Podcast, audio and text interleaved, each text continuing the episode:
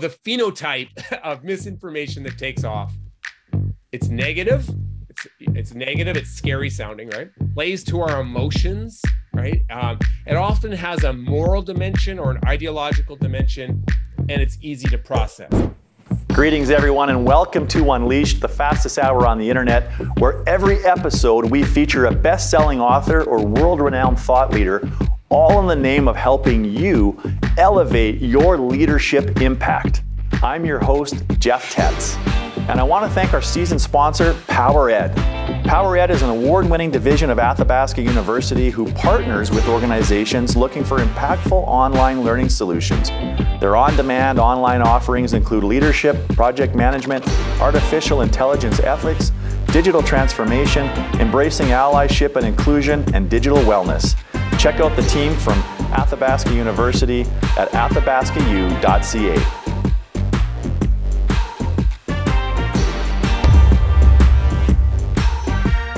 My guest today is Professor Timothy Caulfield. Timothy Caulfield is a Canada Research Chair in Health Law, a professor in the Faculty of Law and the School of Public Health, and research director of the Health Law Institute at the University of Alberta. He is the author of two national bestsellers, The Cure for Everything Untangling the Twisted Messages About Health, Fitness, and Happiness, and Is Gwyneth Paltrow Wrong About Everything? When Celebrity Culture and Science Clash. His most recent book is Relax, a user's guide to the age of anxiety. His award winning documentary TV show, A User's Guide to Cheating Death, streams on Netflix in over 60 countries. And just as important, he's a crusader of truth and a fighter of misinformation, helping thousands of people separate fact from fiction every day on social media. Tim, welcome to Unleashed. Well, thanks for having me on, Jeff. And you know, I've been looking forward to this conversation for a long time. I, uh, like many people, I think, uh, have become increasingly interested in uh, in your area of expertise during COVID with the rise of of misinformation. And uh, and so I, I am uh, you know I'm looking forward for us uh, today and the listeners to be able to dissect some of the things that you're seeing in the world and and uh, how we can start to sort of embark on our own journeys of, uh, of sort of battling uh, misinformation. And I, and I thought an interesting place to start, Tim, would be I kind of refer to you as this crusader for truth against misinformation. And I'm just so curious, how did you get on this path to begin with? Yeah, you know, it, it wasn't my original uh, academic academic strategy. I'll put it that way. Uh, I, when I got out of graduate school, um, I immediately started doing science policy work. You know, that's really what I am. You know, I'm in I'm in the School of Public Health and in uh, the Faculty of Law, but I'm I really think of myself as a science and health policy guy. And I was always fascinated with what kind of evidence do we use to make health and science policy. So whether you're talking about, you know, should the healthcare system uh, be reformed? You know, how do we make decisions around biotechnology and uh, I, I was very interested in the content of the evidence that we used to make those decisions. And it really became obvious very early in my career. So I'm talking decades ago that often the evidence wasn't so good, right? It wasn't so good. So uh, I, I became fascinated in and how bad evidence, you know, shaped these big decisions. And Jeff, that quickly drew me to pop culture and the impact of celebrities and the impact of even things like you know newspapers tvs uh, how they shaped our, our scientific and health conversations. And that led me to uh, misinformation. Um, and uh, i've been obsessed with it ever since. So uh, i do empirical research on it. I think of myself as an interdisciplinary researcher too. I have this fantastic interdisciplinary team that i work with. So we really try to do empirical research on the nature of misinformation but we're also very interested in how can we respond to it what can we do about it? And one of the interesting things is, Jeff, when I started doing this work, you know, I had colleagues and they'd go, Oh, Tim, that's kind of a fun topic. You know, you get to talk about celebrities and stuff. And, uh, but it was kind of niche, right? It was, you know, battling misinformation was kind of, I'll tell you, no one thinks it's niche anymore, Jeff. this is like one of the central, central challenges of our time. It really is having an impact politically. Obviously, it's having an impact on our health and, and it's having an impact on on our relationship and really on our communities Yeah, well, there's a couple things uh, that really stood out for me in what you just said. It's it's uh, it's database decisions and it's relationships. And most of the listeners of this podcast are in some kind of a leadership position in not-for-profits or for-profit organizations. And I wondered if you could just touch quickly, Tim, on what is the what are some of the impacts, I guess, that misinformation has on the workplace. Well, I, I hear from from business owners and, and employers and employees uh, all the time. And and they talk about uh, various dimensions of of misinformation or the impact that it's having on their communities. And for example, just just sort of day-to-day stuff, Jeff, like the impact it's having on relationships. You know, the, it, it can create tension within the workplace because we've become so polarized largely not entirely but largely because of the embrace of misinformation and that can be i think really problematic i think especially for small to mid-sized businesses because they may not have the infrastructure to deal with it the, the other thing i'm hearing and it depends on the sector of course is people asking questions about where can they direct their employees uh, their their uh, the communities that they're working with their clients uh, where can they direct them to get good information so that's the other kind of thing and i hear that all, both from the you know the nonprofit end and also from the profit sector. Uh, and uh, I think it's becoming more confusing, right? They're recognizing the impact that misinformation is having, not just on their clients, let's say if they work in the health sector or the biotech sector, but but also uh, on their employees. You know, how can they direct their employees to good information? So, absolutely, I think it's having a tangible, kind of measurable impact on the workplace environment, on the relationship with clients, uh, but I also think it's having impact on individuals' mental health and their well-being, and the, there's evidence to back that up. Yeah, completely agree. And I, I do think that there's an even a more acute effect on anybody that is in a that's in a formal leadership position.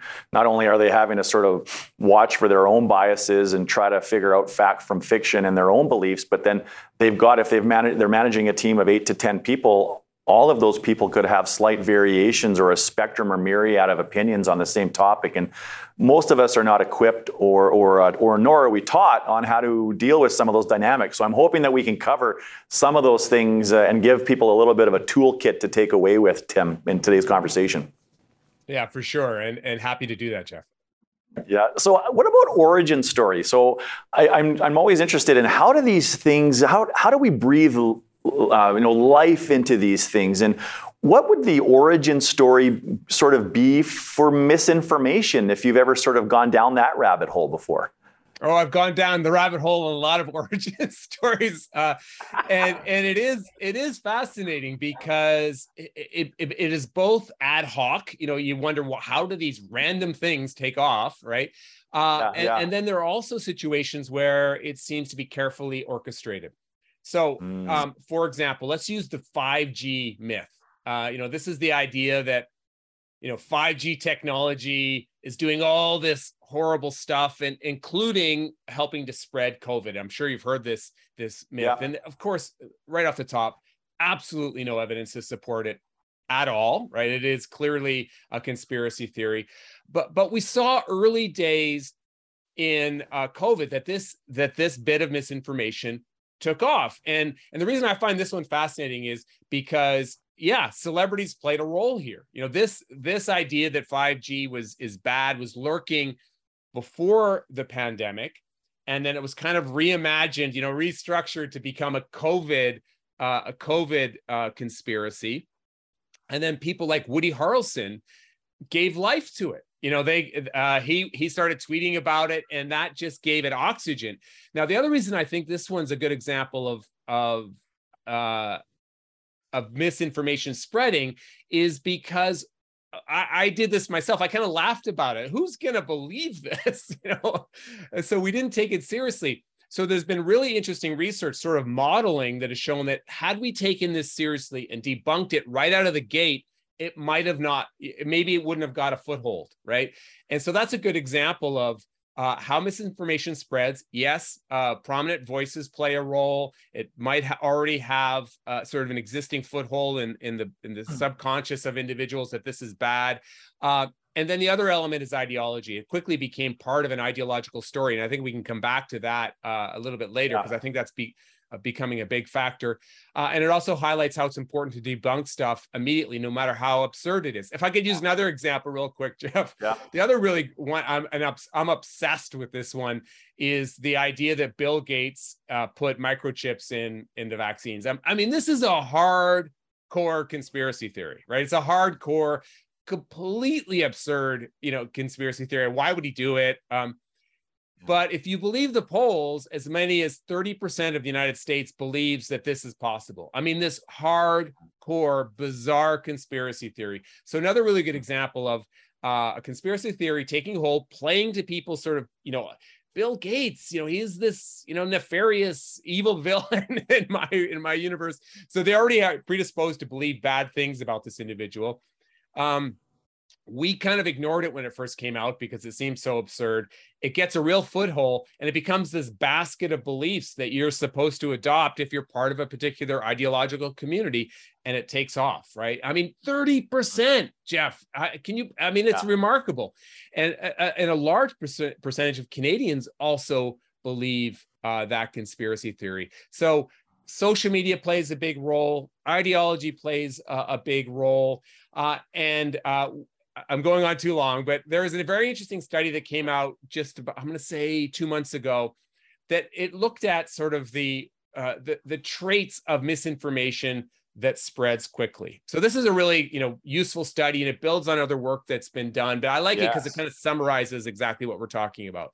So the phenotype of misinformation that takes off, it's negative. It's it's negative, it's scary sounding, right? It play yeah. it's it plays to our emotions, right? Um, it often has a moral dimension or an ideological dimension, and it's easy to process. Like it's easy to more easy to process than say the truth. So scary, moral, plays to our our, our uh, uh, ideological uh, leanings, um, and uh, easy to process. That's really interesting. now, the other one with Bill Gates I've been hearing a lot lately is uh, the, uh, the, the shift to plant-based diets uh, is, is being orchestrated by him because he's buying up all kinds of farmland. And uh, so that's another interesting one. Now, you said something earlier that there are orchestrated attempts at misinformation, and then there's sort of other categories of it. So when these when these conspiracy theories start to pop up about keep using Bill Gates as an example, like is are there a group of four or five influential people behind closed doors orchestrating it, or is this like a brush fire and it and it just starts uh, organically and spreads that way? You know, I, I, think all of the above. You know, you know, there are situations where, for example, nation states. We have more and more research talking about how nation state. So you know, sees Russia as example uh, uh has uh, has been very successful at spreading misinformation, and and they have a particular goal, right? They just want to throw sand in the gears. Their goal is to create information chaos, right? That's what their goal is, and yeah. and, and, we have a, a good body of evidence that tells us that they're doing it and it works, right? So you know that would be your kind of star chamber uh, example. And, and, just to give you some really dramatic data, Jeff, on how successful they are, there's been some really interesting research that's very controversial, but it has been replicated by other laboratories. Uh, uh my friend Frank Graves at Ekos Research has done this. And what he found is that individuals that support Putin uh, or and, and support Russia are more likely to be anti-vax. And this is a very strong correlation. Yes, it's correlation research, but it's incredibly strong, Jeff. Um, mm-hmm. So you have uh, individuals who believe that you know Ukraine has biolabs, and that's why Russia uh, attacked. Um, those same individuals are in the same people who believe the anti-vax rhetoric. And again, that sounds like ridiculous, but it really highlights the uh, a bunch of really important things. Number one, that this information is coming from the same people, right? The same people are spreading the rumors, the the the propaganda about Russia are the same individuals, same voices that are often spreading misinformation about vaccines. And the other element, I think, is the ideological component to it, right? It's speaking to the same uh, people's uh, generally individuals with the same sort of ideological leanings and it's sort of personal anecdote as soon as the yeah. invasion happened I saw this shift in my hate mail. You know, i get a lot of hate mail, and the same people yeah. who are sending me hate mail about about vaccines started sending me hate mail supporting supporting wow. Putin. I mean, who could believe that? Uh, but it, yeah, that that and as I said, this this controversial research has been replicated by researchers in the United States and a couple groups here in Canada. So, what are some of the common threads amongst those groups then that are that are predisposed to supporting the war uh, on the Ukraine and being anti-vax? So I want to be careful here because um, yeah. you know misinformation it can happen to anyone, right? Anyone can fall yeah. for misinformation. I've fallen for misinformation. We can come back to that. Um, yeah. But uh, I think that's you know really important to recognize it can happen to anyone across the ideological spectrum, you know, across the demographic spectrum, the socioeconomic spectrum. Uh, but when we're talking about COVID uh, misinformation, a lot of the misinformation is happening now. Yes, it is. Ha- there's lots of lots of research that talks about how there's more noise on the right right now uh, on the right mm-hmm. wing politically. And I don't want to pick on people's ideological leanings because we need diverse voices yeah. to have a robust right. democracy. But that's what the research tells us, right? And mm-hmm. so uh, often what's happening is individuals that distrust government. Uh, individuals that feel like perhaps they've been economically disadvantaged, and there's actual inf- research to back this up. You feel more economically disadvantaged, more likely to believe conspiracy theories, um, you, you, as I've already said before, you distrust government, but not just dis- government, you distrust the dominant voices. So, you know, CDC, Public Health Agency of Canada. Um, yeah. And, and there, you start to believe a cluster of, of conspiracy theories. So I, I always say I could ask two questions, sometimes even one question. uh, Jeff, yeah. I could go out in the street and ask one or two questions, and I could tell uh, what this the the cluster of you know that what what that individual thinks about of about 20 things. Um you know they who did you vote for? And are you vaccinated? Right? And depending on how mm-hmm. they answer those two questions i could tell you how they think about ivermectin about how they think about masks how they think about russia how, on down this list of things. And it and yes it's correlational. You got to be really careful not to have this broad brush uh yeah. but the data is there to back that up. Yes. So I'm with you I, I, know a lot of very smart people, people I've known for a very long time, and, and I have very different views than them. And I don't I don't like to get caught in a which is right and which is wrong.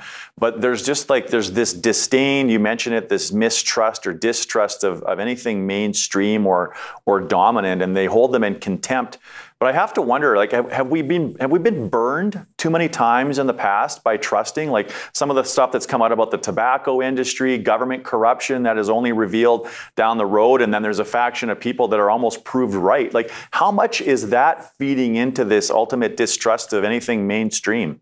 Yeah, it's an excellent point. And uh, sort of ironically, I, I, do research on those things. You know, I've done yeah. research on the commercial the, the damage that the commercialization of science can do of, of, of, research you know that does real damage right? Uh, yeah. The, uh, you know i've written about the adverse impact of big pharma. They have been big, bad actors right? Right jeff? So you know you, yeah. individuals can point to that.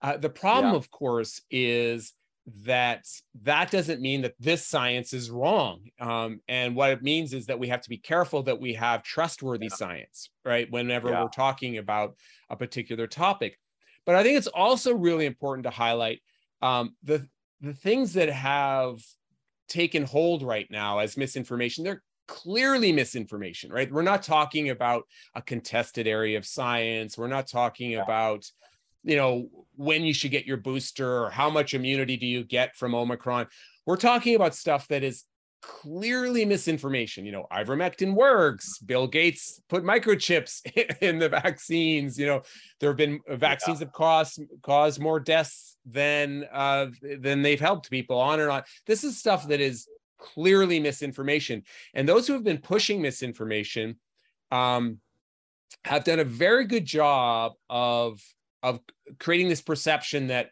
that we're trying to silence public discourse, we're trying to si- silence scientific yeah. debate, which isn't the case at all. But unfortunately, that argument, that narrative has been very, very effective. In fact, there was a piece in the Washington Post yesterday, or day before, talking about how you know efforts to fight misinformation are going to silence doctors. That's not the case at all. You know, on the contrary, you know, on the contrary, we've done we haven't done enough to stop those individuals. In addition to that, our own research, our own research has shown that those narratives, those clearly wrong narratives, have had a dominant space in pop culture you know so you'll have individuals saying they're silenced and and there has been you know they're being censored and they're on Joe mm-hmm. Rogan saying that, you know, I should be so censored. you know, I'm on, you know, yeah, the world's yeah, most right. popular podcast.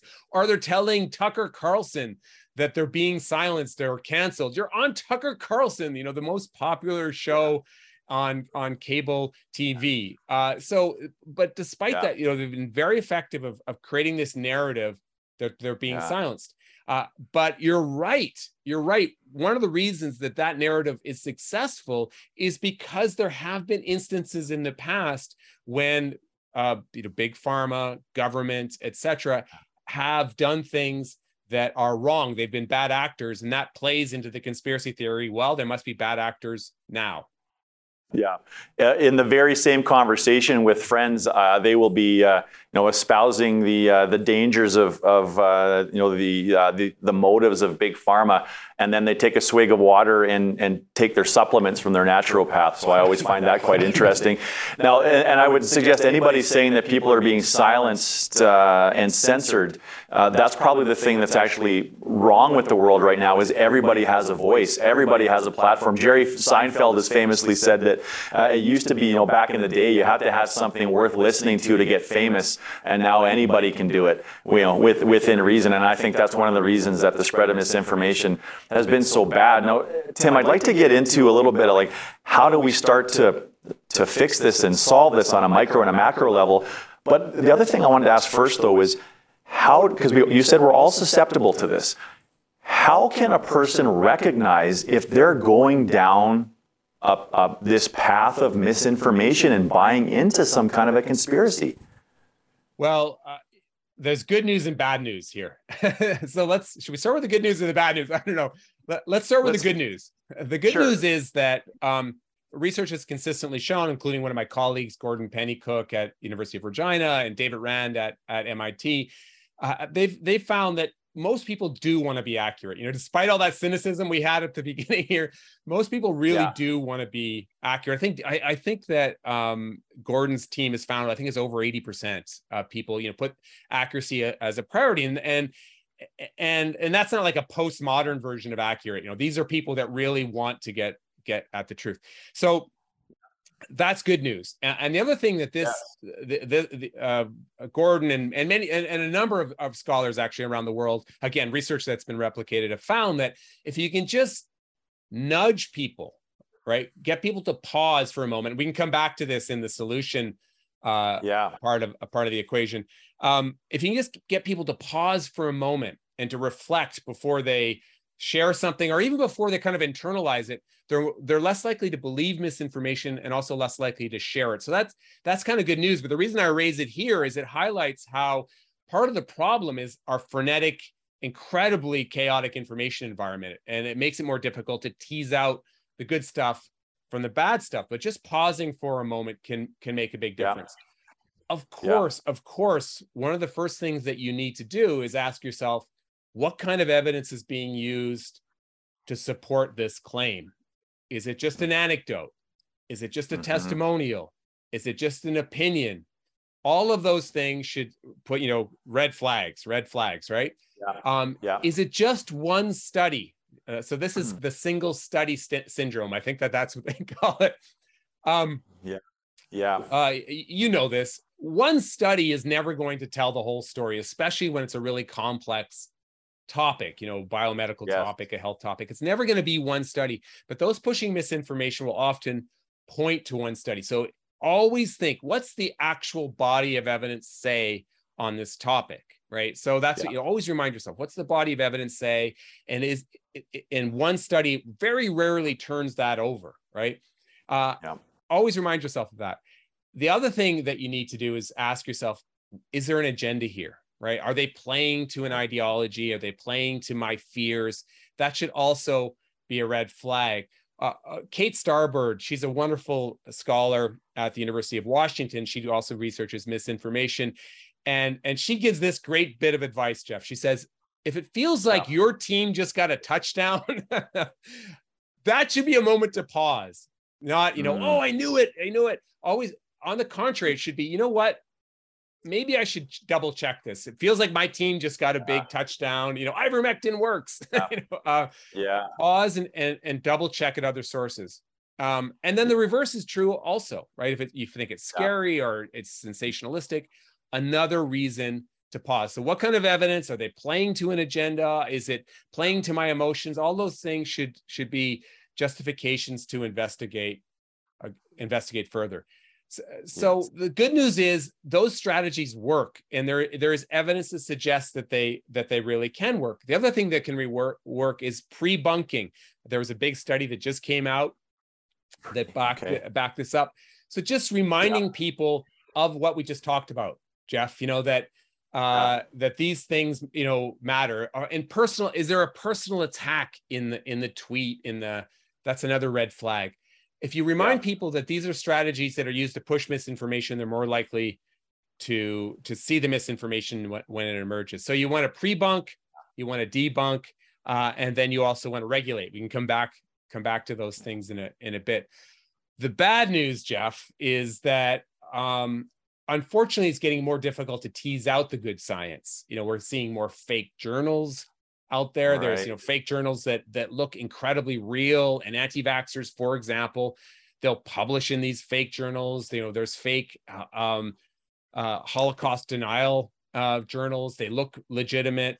Um, you need to be very very careful and, and, and unfortunately it is becoming more difficult. There's also ah. predatory journals so pe- people can publish really low quality studies in these predatory journals and then share them and and um, it, it, looks real and, and, even retracted studies. So studies that have been published in legitimate journals but then have been retracted can continue to circulate. They're called zombie studies zombie papers right. and they can still yeah. make a, a, real a real impact. So though that's the bad news right? The bad news is it is getting more challenging to tease out the good science from the bad science.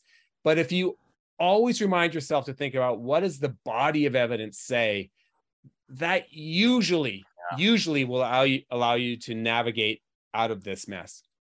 Right. And, and well, part of the human condition i think has always been the like the knowing and the doing gap tim. And, and for me there's two big problems here and what you've said is there's a huge knowing gap.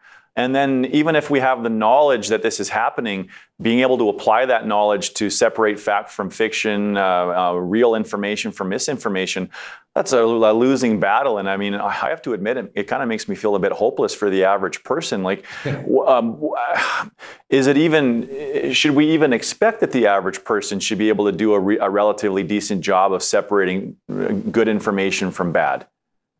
I, you know, I often say, I'm sure you even probably had these conversations yourself. Oh, you know, apply those critical thinking skills. You know, use media literacy, yeah. and those things sound like they're a lot of work. And and I've even they had do. people, you know, when I give public lectures, I'll be talking to people afterwards, and they'll say, you know, that sounds like a lot of work. I don't have time to do that. I I think this is another good news story, and because okay. the research tells us you don't have to really do that much. Just the one asking that one question, what kind of evidence is being used here? You know, pausing and asking that question, yeah, that can make a difference. That can make yeah. a difference. So, you know, people don't have to be super scientifically literate in order to, for us to make a difference. Um, so that I, I do think that is good news. Having said that, um, I, I do think we need to teach more about science, science literacy. You know, giving people the skills about how science really yeah. plays out. Yeah. And if I could, Jeff, I think this is important because right now we're seeing a lot of what I call COVID revisionist history, right? So what they're doing uh-huh. is they're uh-huh. going back and saying, um, you know, the vaccines don't work as you promised. You know, Matt, you said masks work, and now uh, they don't, or they didn't work, and yeah. then they did, and now they don't. And and it drives me nuts because science is hard, science is messy. The scientific yeah. debate, uh, fact, they're not. It's not a list of facts. It's immutable. It's it's a process, and yeah uh, we we have to remember that. And what happens is those spreading misinformation try to weaponize the the fact that science is uncertain in order to spread misinformation. And if we teach people about the scientific process, that it's not a list of facts, it's this pro it yeah. is a process. I, I think they're more likely to not get pulled into that misinformation vortex. Yeah, absolutely. Yeah, and I mean that is one of uh, my complaints about this is too, or even observations is is when people are proven wrong. And I mean, I and I, I am in the same boat. When when we are proven wrong, oftentimes we don't go back and say we were wrong. We sort of try to justify and revise uh, our memory, and maybe that's a protection me- mechanism as a as a cognitive bias. I'm not sure, but I'm very encouraged though by one of the things you said that 80 the research the recent research uh, that 80% of people want to find the truth. And I think that that may be like a foundation of moving forward together with a spectrum of opinions at the table is relying on this this this fact that we actually do want to find the truth. So let's find it together. And I think that leads into nicely because I keep thinking as you're talking, all right, all of the people that I've had some difficult conversations with over the last couple of years, how can we equip people and i'm thinking about workplace environments as an example and even in our personal lives but how can we equip people with some some tools to start having these conversations to try to come to some common ground and help curb the impact of misinformation yeah you know those one-on-one conversations can be really they can be really tough you know yeah. i uh, um, you know i've had as you can imagine and i bet you have too i've had a lot of really tough ones um, I, I think one of the most important things to do, eh, um, and, and the, all these things are going to almost sound a little bit new agey as a science advocate. Um, you know, it's not my usual go-to kind of um, rhetoric, but you know, uh, I think it really is important to be empathetic, and uh, yeah. it's hard. You know, it's hard when it feels like the individual you're talking with is full, filled with rage and hate and is polarized. Yeah. But but try to get a sense of you know the foundations for that um yeah whether it's your friend a family member a, a, colleague at work you know try to get sent and research tells us that matters right uh, and the mm. other really important thing to do is listen. We're all, all terrible yeah. listeners you know try to try to listen. Um the other thing that that's valuable and again research backs this up is to try to find that common ground because we we have common ground with everyone whether it's concern yeah. about family members whether it's frustration with the uncertainty of the science. You know we can find common ground. Uh, so that's i think really uh, really important. Uh, the other thing is give them a path to credible information. And again some evidence to back this up. And this is the kind of thing that that i think employers can do um, yeah. uh, point them in the direction of credible information and give them very basic tools to be better critical thinkers. And yeah. not in a patronizing way jeff you know oh you're you don't know what you're talking about but but but in a way that allows them to to go on that journey themselves. And the other thing of course is is yeah. Is patience. No one ever changes their mind in front of you. I don't think that's has that ever happened? I don't think you know since like grade one i don't think anyone's ever yes. changed you know now that you mentioned it tim you're right. That never happens. Yeah. uh, so be patient be patient and no one to tap out. If the the temperature starts to rise you know tap tap out. Yeah. um uh, and i i think that those strategies you know it's it's th- these are ongoing we have to be patient. These are ongoing conversations. Um and i've seen it work you know i i've had situations where people have actually emailed me after or something like this you know now that you mentioned they really did change their mind right but it took yeah. a while it was a process yeah, no, those are some great tips. Uh, what are some common sources of credible, credible information? Because I think that that directing people on the path of credibility, that's a really important point. But I, I think that might be the hardest one for people to understand of, of those five suggestions that you had. Well, again, this is a good news, bad news story too, isn't it? Isn't it, Jeff? Because one of the things that were, you know, had you said that to me uh, even three years ago, I would I could yeah. I could start listing things. But the problem, of course, is that people don't trust the CDC. People don't right. trust the Public Health Agency of Canada. People don't trust the World. You know, not I shouldn't say people because um, yeah. most people do. You know, most people do, yeah. and research tells us, especially in Canada, the United States, the numbers are a little more depressing. Yeah. But most people in Canada still do trust these sources.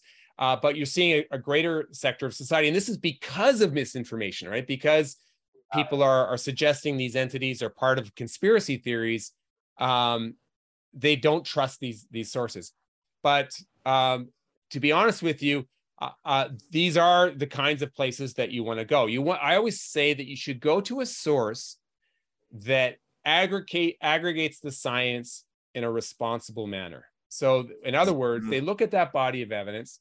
They do consider the the um, conflicts of interest that might skew the yeah. data when they're weighing the data, but they aggregate yeah. the science in a responsible manner. And yes, that is in general, and not that these entities have always gotten it right, but they skew to uh, getting it right. You know, the CDC, yeah. the Public Health Agency of Canada, the World Health Organization.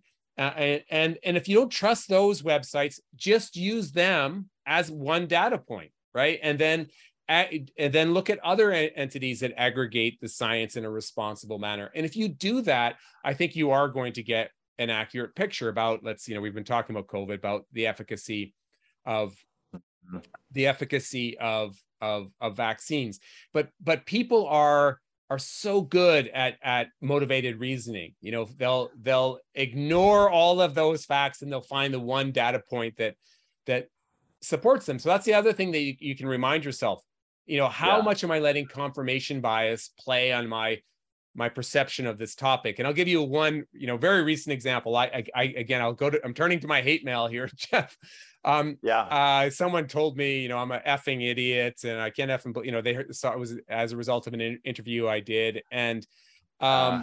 they, the proof that they were, they forwarded to me was uh, uh this headline uh, from a blog about an Alabama embalmer that found blood clots in the bodies he was embalming, you know, in other words. And so that was his evidence that the vaccines were doing harm. So Alabama and, and Balmer versus, you know, thousands of credible research studies done by independent scientists about the science, the efficacy of the vaccines and the Alabama and Balmer uh, wins, right? so remind yourself you know try to do a check. Am i allowing this one study this one data point to overwhelm what the body of evidence actually says? Okay so the other credible source of course i have to mention is is our own project hashtag science up first right? Hashtag science up first. This is a, a social media initiative that we've put together. Uh, we're on tiktok we're on facebook we're on instagram we're on twitter where we are trying to put forward credible information. We're trying to aggregate the science in a responsible manner. Uh, we are doing it. We started with COVID, but now we're starting to move into a lot of different topics. Um, and we do try to make this content readable, you know, very shareable. We try to use diverse voices. We try to make it positive, you know, very upbeat kind of messaging. Um, and we hope we hope that this turns out to be a, a great resource for Canadians and really for everyone around the world. And by the way, Jeff, it's been fantastically successful. We've I think we're we're starting to approach a billion interactions. So you know, hundreds of billions of interactions on on the different social media platforms. Well, that's a great sign. I think that's a confirmation too of that 80% of the population really wanting to find the truth. Uh, so I, I think that's really encouraging. Uh, believe it or not, I had a note I wanted to ask you about motivated reasoning. So you beat me to it. And I can appreciate there's probably a whole bunch of people listening. Like, what was that term? Uh, Googling it, trying to write it down. What is motivated reasoning? Well, motivated reasoning, it, it, it's sort of like I think of it as a, a conglomerate of, of cognitive biases that we we all have. And and basically, yeah. and, and we all do this, by the way, right? I, I do it, Jeff, yeah. you do it. um, it's mm-hmm. you you have an agenda right you have something that you believe strongly in and that you find you find um, rationales and evidence to support that that position and you ignore yeah. what the evidence actually says you know so you're motivated to develop a particular conclusion to support your yeah. preconceived notions um, the our, our uh, confirmation bias is probably the strongest cognitive bias that plays into motivated reasoning. Reasoning. So, what's confirmation bias? That's our tendency to read, to sort of internalize, to believe data that supports a preconceived notion versus um, the data that's that's already out there, and, and we all do it. we all do it. Yeah. I I put I put some uh, on one of my feeds. I I put out a, a question to the odd, you know, sort of to, to uh, my followers you know what is the area where you sort of uh, in science and research where you use motivated reasoning the most and it's sort of to invite people to be reflective and i said exercise yeah. research if there's a study that says exercise is good, I don't even look at the methods. you know, I yes. post it, which is wrong, right? Because a lot of that data yes. is bad. It's observational. It's maybe a small yep. end. So we all do it. We all do it. So kind of remind yourself, you know, am I am I deploying motivated reasoning? Is confirmation bias winning here? You know, try to remind yourself that you might be falling prey to your own sort of psychological tendencies. Yeah, yeah, and uh, one, one, of the one, one of the most sort of dangerous parts that I've learned about motivated reasoning is the smarter or or or uh, more intelligent a person is, the harder it is to convince you of another point of view. And because uh, we're just so adept at not only uh, finding information that confirms our preconceived belief, but explaining it as well. And I, and I, and I think that that's um, that's a little dangerous. And I'm the same way. Anything that's like fitness and nutrition related, I'm like I'm all I'm all the way coffee. In. coffee. totally, totally. Yeah, that's right. It was Jen Gunter that posted something controversial a year ago that blew up, and it was that uh, coffee is not a uh, is not a, uh, a diuretic, uh, despite uh, popular belief. So I thought that was interesting. Uh, there's a few other things I've come across in the last couple of years I think that supports some of your framework for having these conversations. And, and I think, you know, for the workplace and any relationship for that matter, but just with this lens of how do we have these conversations in the workplace, I think it's really important that we prime ourselves for these conversations and don't just go into them unprepared. And, and I think a couple of things that are helpful is if you're leaning in, putting the relationship above all else, and and with like an air of curiosity that you're coming in with an open mind. And some of the frameworks that I've seen there's uh, there's been some really good work done by Dr. Tina Opie out of Boston. She's got this framework called dig and bridge. And the, basically the way it works is anytime you're in a conversation with somebody that you might be in conflict with is picking an element of their argument that you like and an element of your own that you don't. And it is so simple and it's so powerful. Uh, you know, some of the work that Adam Grant did and Think Again was interesting too, like taking a Yankees fan and a Red Sox fan and hearing more of their origin stories of growing up as kids help them come together a bit more and all of that stuff. So uh, there's certainly strong uh, themes, uh, I, I, think, in overlap in terms of what you said there, Tim. So that's really, really. Um, uh, helpful. Uh, what, what, about, I guess, on a on a more macro level? Then, I mean, what? How do we start to get ahead of this as a society? Because I I, I, have, I have a reasonable amount of confidence in the micro, just my cohort of close friends and, and, and colleagues that we can figure this out. But I'm, I'm really concerned on a societal level. Yeah, so am I. So am I. And I, and I think that um, it's one of those issues that we're going to have to come at it from every direction. I always, you know, often I'll get people out, you know, what's the tool that's going to fix this? Yeah. It's not going to be one tool, right, Jeff? It's going to be, we're going to have yeah. to come at it from absolutely every direction. You know, it's like, think of something like smoking, where we, in order to drive down smoking rates, we deployed a whole bunch of different kind of regulatory tools. We used education. We used, you know, good, yeah. um, science communication, et cetera, et cetera. It's going to be the same thing here, except even more complex, yeah. right? Even more complex. We're going to have to come at it from absolutely every direction. So, uh, and, and it's not going to be a battle that's won. It's going to be an ongoing war, unfortunately. I really think it is. And so, uh, on that macro level, uh, you know, we absolutely have got to teach critical thinking skills and media literacy I think we start in kindergarten. you know, we start in kindergarten. Yeah. Uh, and in some of the Scandinavian countries, they do exactly that, you know, teaching that, you know, science literacy, critical thinking skills, and we have to teach it throughout the education process and and and beyond, right? For you know, adult learners, yeah. etc. So we've got to do that. Uh, I think it should be core, a core part yeah. of our education process. Um, I think that we also uh, obviously need to empower people to be able to uh, spot misinformation. We've talked a little bit about that. Uh, we need mm-hmm. the the social media platforms to do more. We could have an entire podcast on that, Jeff. But yeah. I think everyone yeah. recognizes that the social media platforms have to do more. There's you know a little bit of good news that I think they're starting to recognize that. The, the bad news of you know they're not doing enough. But whatever interventions they use, it's got to be I think um, evidence based. It's got to be evidence based.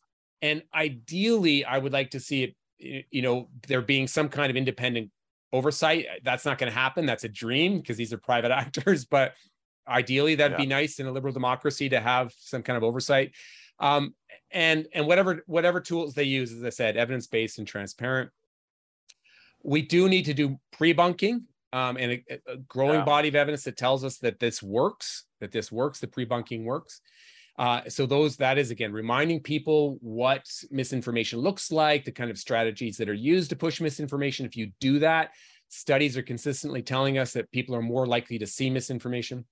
You've got to debunk and debunking does work. It does work and this of course is the area that i yeah. i'm really passionate about. Um, it may not feel like it works jeff but it really does work. You know i think it, yeah. it feels like there's this tide coming in and you're trying to hold it back but yeah. if you look at the again the body of evidence it tells us this is good news right? That a good debunk can really make make a, a significant difference. Um yeah. and and then we also want to we want to regulate. And so what do i mean? And that's a scary word. I know people yeah. like to hear that. And i agree. I, I, agree it's a scary word. But what do i mean by that? So I, I think entities like the ftc the fda health canada they've got to do more to regulate those that are clearly pushing misinformation and the regulatory tools exist to take action so you know in the health space there's some regulatory tools that can be used uh, regulators like the college of colleges of physicians and surgeons need to do more about their members and whether we're talking about nurses, yeah. et cetera. And I also think we have to we we should deplatform. And again, that sounds scary because it sounds like we're impinging on people's yeah. freedom of expression, but we should yeah. deplatform uh, when appropriate. And so I actually think that that should be an extreme tool. I don't think it, the, you know, sort of last resort, and should be only be used when clearly transparent rules have been breached uh, research tells us that deplatforming does work. You know, we've had a couple studies now, and again, it's complicated. We probably need more research to back this up. But the research that exists tells us that deplatforming works. And by works, I mean it decreases the spread of misinformation. It sort of decreases the toxic nature of a uh, of a particular topic that that actor was was prominent yeah. in. So uh, those are just some of the tools that we need to use as a society. And of course, we need to continue to do good research here. And, and that's also, I think, another good uh, a good news story. We're starting to see more and more research in this space. The studies are getting bigger and more robust. That's really good. Uh, and, yeah. and I've been obviously following following the literature really closely for a very long time and it's just taken off right and we're having all these great young scholars that are doing amazing research here so that's good news and of course we need more voices out there debunking mm-hmm. you know and, and again i think that's another good news story where all these great young diverse dynamic voices science informed voices getting on social media and, and playing an important role. And holy cow this is a shift over the last three four years uh, which i yeah. think is fantastic. Yeah. You mentioned that debunking is really effective. Whose responsibility is it to do the debunking yeah, what you know, what a what a great question. Um, okay, so I, I think it's everyone's responsibility. You probably could have guessed I was going to say that. You know, I, I think that um, employers, you know, nonprofit organizations, uh, they need to get involved. They need to recognize the problem, and they need to mm. to get out there and debunk. So they may do that within their institutions, but they can also be part of the broader conversation. And you're starting to see uh, organizations do that. You know, you're starting to see, especially nonprofits. You know, I follow a lot of nonprofits in the health space, and you're starting to see them yeah. do more and more of that. Now, of course, they're going to want to be careful that they're the right voice for the particular debunk, but often they are. Often they're an ideal voice because yeah. they might be a trusted voice, right in that in that yeah. space. So I, I do think that that we need to have uh, it's everyone's responsibility and we need to have more people debunk. I also think that i'd like you know more scientists and clinicians. Sometimes i i think it is a responsibility of the scientific community to get out there and debunk. I, I work mm-hmm. closely with the stem cell community. I do a lot of research on stem cells especially unproven yeah. stem cell therapies and I worked yeah. with the International Society for Stem Cell Research, and they agreed when they put forward their guidelines for their. You think of that community, right? That big scientific yeah. community. They agreed, and they say it's their scientific responsibility of that community when they see yeah. misinformation to publicly correct the record. I love it, and I'd like to see more more of that. And we are we are seeing more of that in the scientific community. Um, obviously, clinicians, you know, nurses, you know, you you name it get out there uh, and debunk. I think it's part of your responsible professional responsibility to do that. Um, maybe not as an individual, but I think as a profession. And I actually think that the big organizations, you know, the regulators, the World Health Organization, yeah. you know, uh, Public Health Agency of Canada, I think it's really important that they do it also. Universities, and we are seeing yeah. that more. One of my favorite examples is the FDA had this great tweet in response to the ivermectin craze. You know, they they tweeted, "You're not a horse, you're not a cow. Seriously, y'all, just stop it." I love that tweet. A lot of people criticize that tweet, saying, "Oh, it's kind yeah. of glib for an entity like the FDA." No, no, we need entities like that to put out shareable science-based content mm. that's going to make a difference. So I would like to see yeah. more of that kind of stuff, and thankfully, I, I think we are and writing some of those uh, some of the uh, the scientific studies and reports that come out if they could read if they could read them for or write them for the average human to read i'd appreciate that too but i don't know if that's uh, ever going to be uh, ever going to be possible. And I, I know how hard it is the whole thought of debunking, I mean, the emotions that go into that. Uh, there's, there's nothing, you know, not many things that are worse on social media than being proven wrong and being sort of, you know, jumped on for uh, for saying something unpopular. So that that's difficult. And you know, I, I often think about the fact that like our brains are not really wired or at least have not evolved and caught up to a social media world. And i think that's the same with the legislation. We still have we're, we're trying we're trying to sort of play a game of, uh, of catch up. Uh, tim i was wondering about one of the uh, maybe more powerful examples that you can think of in sort of recent memory where somebody changed their mind about something um, well, we can use it in the context. You know, it's it's it's with the misinformation people. Uh, I think it's more it is more challenging because they'll dig in. Yeah. I mean, think about ivermectin, right? I mean, we've had yeah. study after study after study saying ivermectin doesn't work, and people can't. You know, when, when you've built your brand, when you've built yeah. your narrative around something like ivermectin working, it becomes incredibly difficult for you to change your mind. Talk about motivated reasoning, right? They'll, you know, the mental yeah. gymnastics is at an Olympic level, right? You know, they'll do whatever they can to maintain that belief.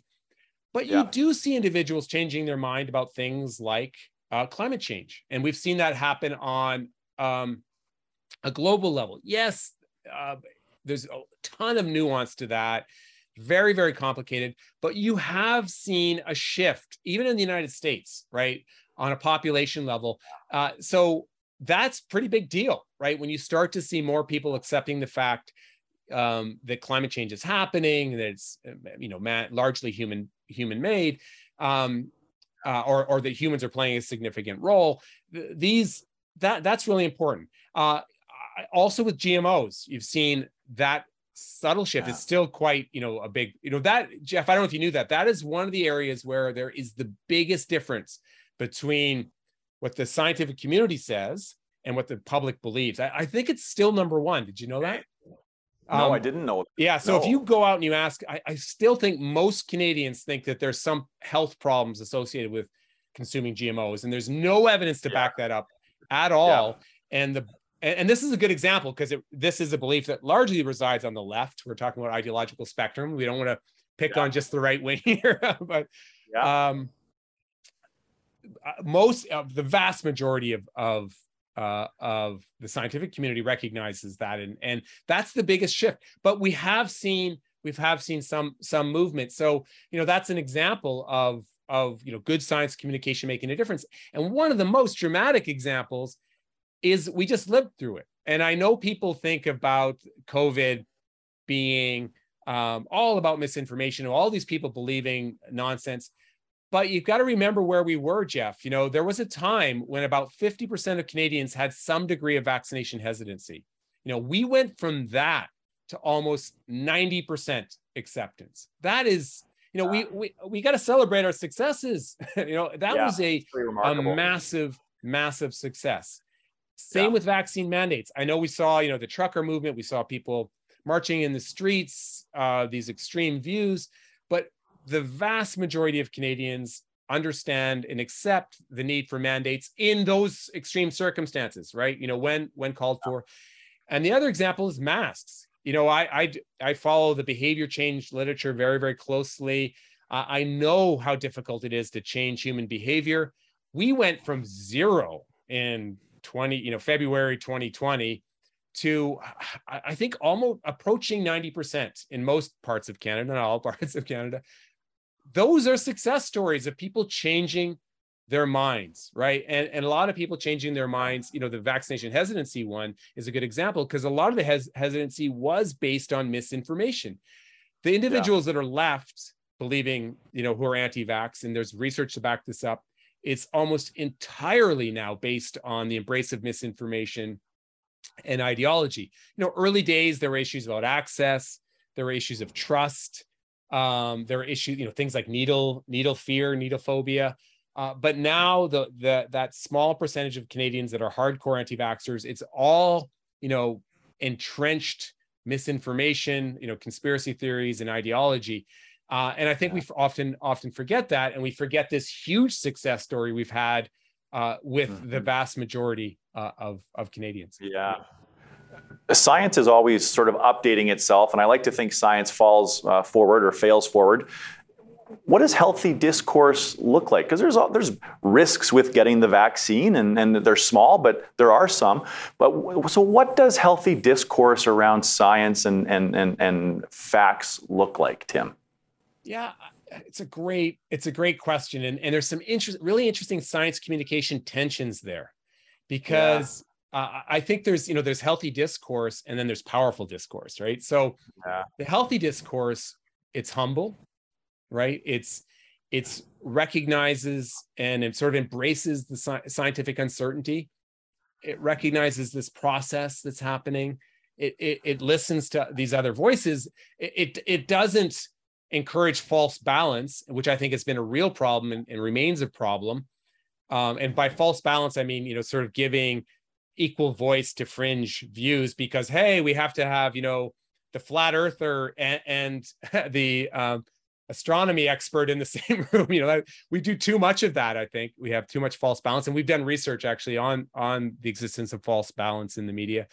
Uh, but we do want to have that kind of humble open-minded approach to to, to science uh, and and especially when we're communicating with the public the problem is that may not be the punchiest way to talk about stuff. And I think that that's what happened. The mistakes that were made. We keep talking about COVID, and I know everyone's sick of it. I'm sick of it, but I think that's yeah. the mistakes that happened early in in COVID, where you had these kind of almost dogmatic statements coming from the CDC, coming from the public health agents of, of Canada, when really the science was still shifting. And they probably should have said, look, the science is shifting uh, yeah. but this is our the best advice we have now based on the science recognizing that the science is going to change in the future and instead we have these kind of dogmatic statements about the things we're yeah. supposed to do i think we got better as as the um the pandemic progressed but we've got to be better about, uh, about this in the future and i think that there has been a lot of interesting research on this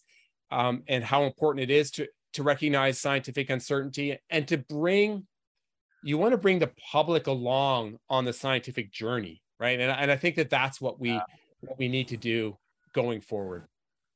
Yeah i like a lot of what you said there um, i'd like to have a little tim time now i'm interested in a little bit more about you uh, and, and, sort of some of the things that you do in your life and uh, the first question i had for you was how like what are some i guess how and what are some simple tips that you use in your own life to check your own biases?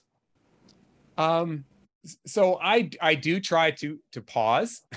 um, I, I really try to live that. I try to walk the walk. Is that how you say it? you know, I, um, walk the talk. Because uh, the, mis- the mistakes I have made, and we all make them, right? We all make them. I think you have to recognize that you're going to screw up, and is when I have haven't paused and when I haven't reflected. So I try to remind myself to do that uh, when I'm reading something, when I'm sharing, especially when I'm sharing something on social media.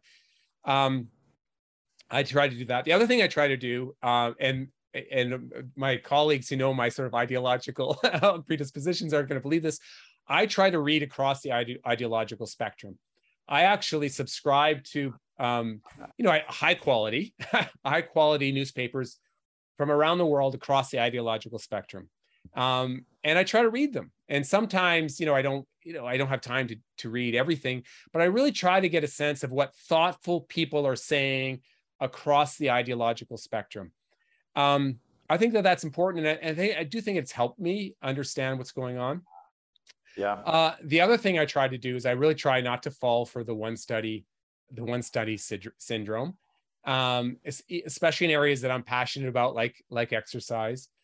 Um, and uh, the other thing I have to do because I'm you know you're experiencing this right now is I do try to listen because I have a tendency to you know I get very excited about topics, so I do try to pause and listen to what my you know the other other side is saying. Um, I, so I, I, try to I try to do all those things. Now my my family members will laugh at me and say that my kids will say you don't do that, Dad. but I really I really try to do all of those things. Thanks for sharing that. Uh, because you mentioned you, you are uh, very intentional about reading uh, across uh, uh, you know a myriad and a spectrum of opinions. What is the last thing that you read that really caused your brain to get twisted in a knot? Well, that's a that's a great that's a great question. Um,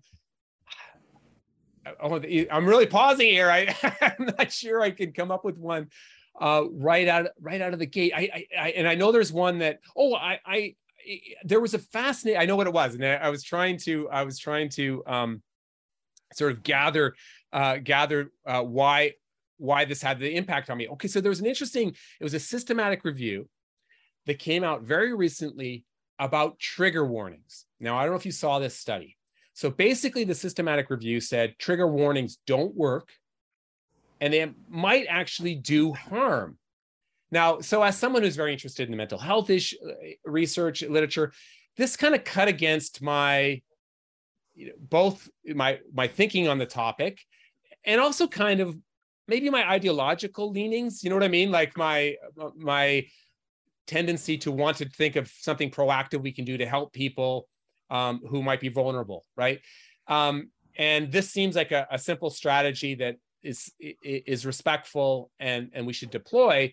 And and and so that caused me to go back and look at all the literature. And there actually is a lot of literature that is pretty iffy jeff in this space about trigger warnings and there is some studies that suggest trigger warnings might do more harm than good and and of course that plays to kind of like the alt right and so i didn't want to believe it right? I didn't want to believe that's it. the touch, but Tim, that's the touchdown moment, right? So that's yeah, going to send exactly. people running to the end zone saying, "Yes, you know, we got it. Hail Mary, we did it."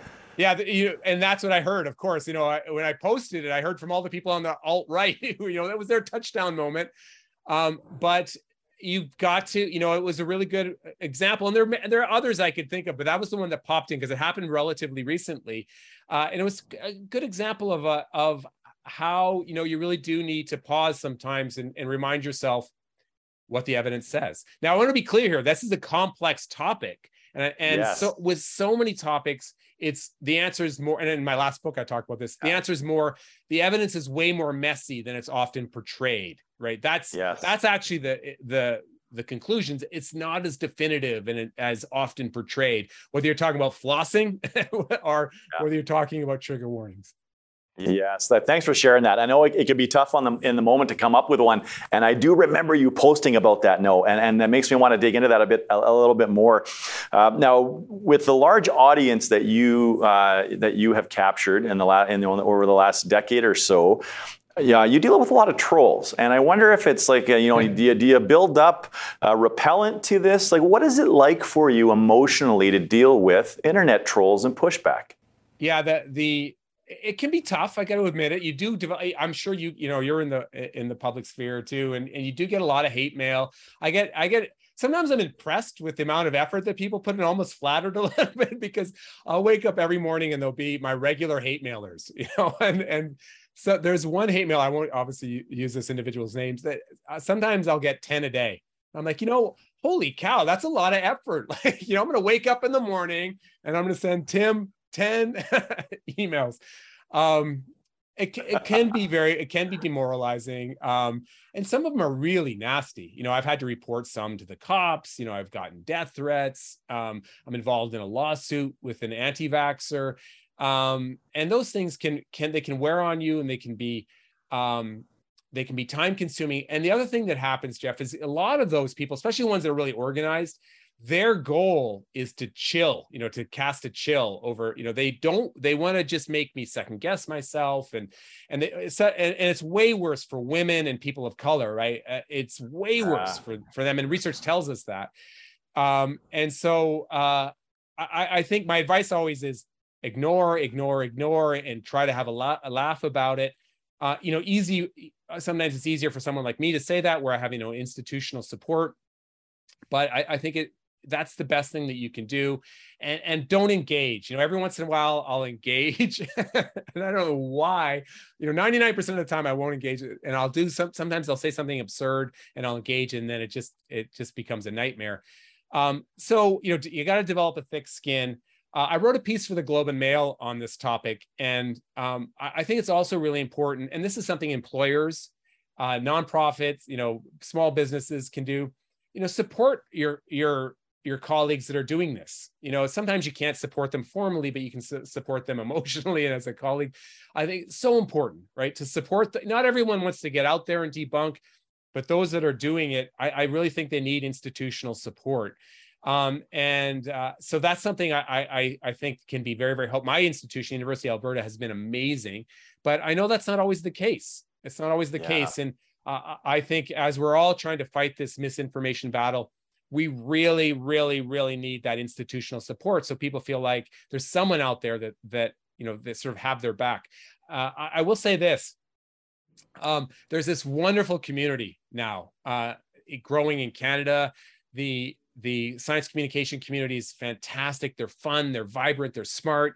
Um, there's all these fantastic diverse voices. So that's also something that i draw on um, and and that i feel very fortunate to be part of yeah, no, I think you hit on something really important there is like is the the emotions and the mental well-being and mental health of people that are out there in the public eye from an institutional care perspective because I think a lot of times those emotions go unnoticed and unchecked because we don't really talk about them. We kind of keep them to ourselves and so employers uh, should definitely be on the lookout for that stuff. Um, and I know for myself, I try not, I don't engage with anybody that doesn't have a picture or a real name and if they're really not well intentioned. But I, I you know what I found is the things that I get sort of stomped on the most is when I get a little bit outside of my uh, maybe normal domain.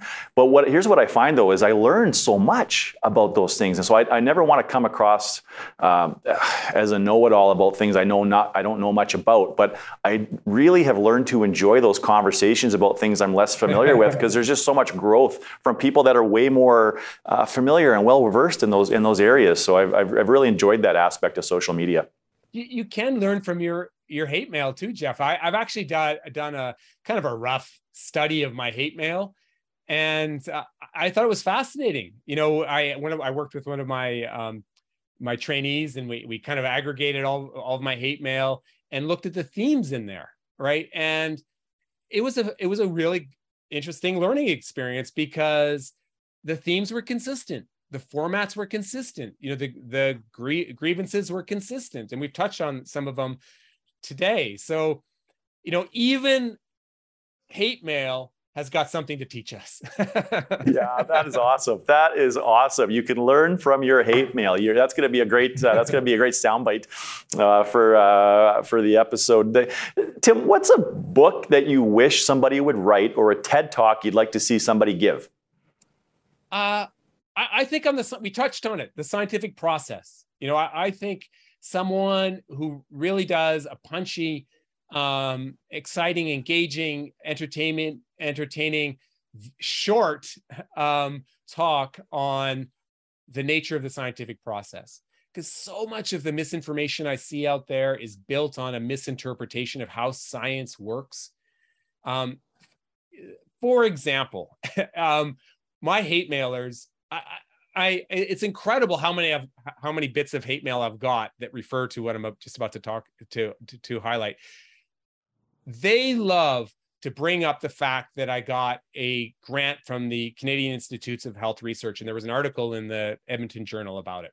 You know, Caulfield gets three hundred eighty thousand uh, dollars to study misinformation, and somehow they think it's a gotcha moment, right? They think it's a gotcha moment. Oh, you're bought out. You know, they think that somehow I put that in my personal bank account. you know, they don't understand that this is a peer-reviewed grant process. that that money goes to trainees and graduate students and the methods that we use that I share it with other institutions, individuals like Gordon Pennycook at the University of Regina, uh, that the oversight for that, that money is incredible at the institutional level and also at the funding level. Um, but again and again and again and again, um, that comes up as somehow somehow it's a gotcha moment. And of course that's because people don't understand how research is funded how it's done you know how it's a slow messy iterative process. And i think if more people understood that they might be less likely to embrace embrace misinformation because they'll recognize you know how science actually plays out yeah yeah absolutely I, uh, I think I, I, subscribe to sort of an unofficial slogan of "In Tim we trust." You have certainly been, a, you know, a, a go-to uh, resource for me, uh, Tim. Like I probably I don't have time to articulate just how helpful you have been to me personally in the in the last couple of years, in particular, in this just trying to make sense of what's going on in the world.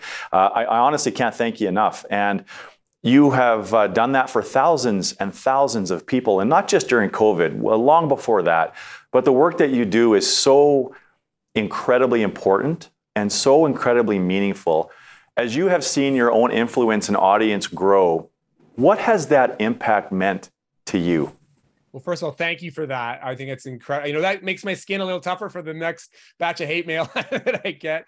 Uh, but uh, I, I, feel incredibly fortunate to have uh, a, a, an incredible team that I work with. I've already touched on this this already. Um, you know, first of all, it is rewarding to see as a researcher. You know, I've been at the university um, almost three decades, uh, believe it or not, Jeff. And you know, you always want the research that you do to be translated to the public. So it is rewarding to see sort of that empirical research that you do um, make a difference. Um, and I think that any researcher would say that. You know, they love to see their research and their work being translated into the public sphere. Uh, but I, I feel incredibly fortunate to have this this wonderful team that I work with. Uh, it's one of the things I love best about my job is you get to work with all these individuals i bet it's something that you love in your work too right? You know to be able to engage all these big brains and people who are passionate about what they do and they come at the topic from a different level. And this battle against misinformation has kind of expanded that circle. I've got to work with all of these individuals that i wouldn't have worked with but for this kind of information crisis that we're in the middle of. And i'm i'm phenomenally uh, grateful for that too. And and of course grateful for for the support that i that i've got from my institution and and the funders. But uh, look it's it's a really tough battle and um it's exhausting. So uh i i'm i'm thankful that i have this great team yeah, that, what a wonderful answer, and, uh, and and thank you for that for that effort and, and all of that work, and thank you for joining us today, Tim. Uh, what a great way to spend some time. I, I, I learned a lot uh, in this conversation, uh, very thought provoking. A lot of I'm going to take away, and I know uh, anybody listening to this uh, conversation is going to take a lot away with them as well. Where where can people track you down, and where do you want people to engage with you? Well, of course, you know they're welcome to join me on on Twitter at, at Caulfield Tim no hate mail, please. Uh, also on Instagram at Caulfield Tim. Um, I, I'm at, I'm at the University of Alberta, and my you know my particulars are easy to find there. And of course, of course, I want people to to join Science Up First. You know our our our initiative to try to get the good science out there. So follow Science Up First on on Twitter, on Instagram, on Facebook, and, and we're doing more and more on, on TikTok. You know, come be part of that that that Science Up that Science Up First team. We would yeah. love to have your voice in the mix. That's great. And if, you know, if there's a sign company that's listening, any kind of manufacturing company, uh, time uh, Tim needs somebody to, to make him another pennant with that hashtag for behind his left uh, his left shoulder there. So that's great. Tim, you, Tim, thank you so much for being here today. Thanks so much, Jeff. It was a blast. If you enjoyed this episode and found it helpful, don't forget to give us a five star rating and subscribe to our YouTube channel or wherever your favorite podcasts are found. And if you're part of a leadership team and you know that your organization is capable of even better performance, please reach out to us at unleashresults.com for a conversation and learn more about how we might help unleash the potential of your team and organization.